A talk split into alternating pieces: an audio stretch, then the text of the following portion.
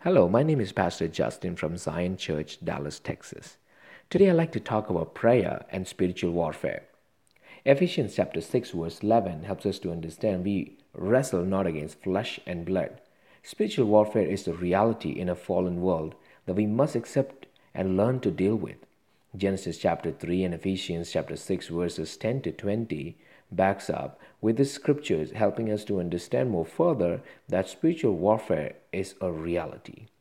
So we always learn to love and refuse to hate. We war against powers that blind minds and destroy lives, but never against people or people groups. Every precious human being is made in the image of God. Jesus in the New Testament in Luke chapter 10 verse 19 says, I have given you authority to trample upon serpents and scorpions and over all the power of the enemy, and nothing shall by any means hurt you. When the 70 returned excited about their power over demons, Jesus affirmed the reality of spiritual warfare and he emphasized the absolute authority he had given them. Then he issued a gentle warning by saying, Don't get excited about power over demons, but that you have eternal life. Life is not about power, but love. Victory in spiritual warfare flows from our relationship with Jesus. Our life is in the Son. So we resist the enemy and keep the focus on the love and mighty power of God and not on the devil. Today, I'd like to give you a few simple thoughts on spiritual warfare. Deal aggressively with the enemy. Come against him in all powerful name of our Lord and Savior Jesus Christ and with the sword of the Spirit, the Word of God. Ephesians chapter 6, verse 17 we must submit to God. Resist the devil and he will flee. James chapter 4, verses 6 through 9. Humbling ourselves and acknowledging our weakness is our greatest strength. Then, confident in God's word, we resist the enemy and never yield to him. Take the shield of faith. Ephesians chapter 6 verse 16 with which you can quench all the flaming darts of the evil one. It is our faith in Jesus and his disarming the devil at the cross that has given us great victory.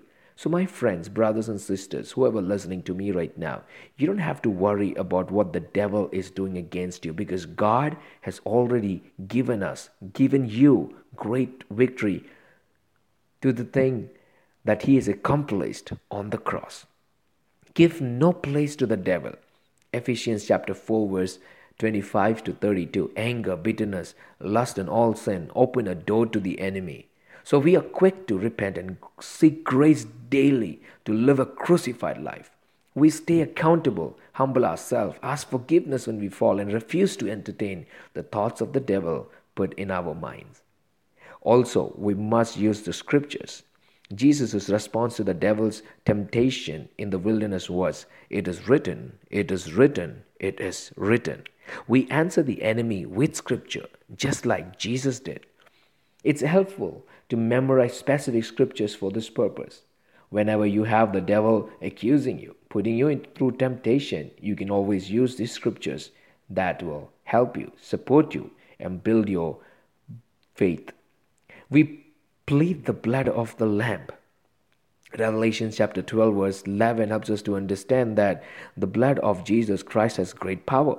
We specifically and verbally plead the blood of Jesus over ourselves, our families, our teams, and those for whom we pray for protection and for victory. Never give in to fear. 2 Timothy 1 verse 7 says, We have not been given a spirit of fear, but of power and love and a sound mind.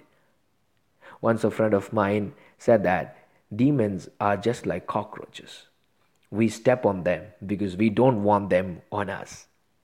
My friend, every demon that is working against you, they are just like roaches. You can trample them because Jesus has already given you the authority to do so. We pray often in tongues. Jude 20 helps us to see this portion where the Spirit helps us to pray all right at every situation. The Spirit of God is with us. And through the gift of speaking in tongues, when we worship the Lord, I want to tell you that God will give you great victory. Also must understand that the battle belongs to the Lord.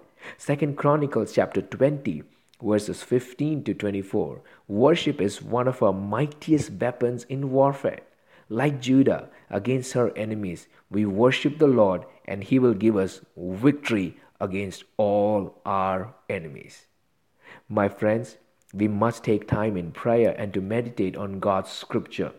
And only through prayer and the meditation on God's scripture and our personal worship lifestyle will help us to stay up above all temptations and struggles and persecution in this spiritual life.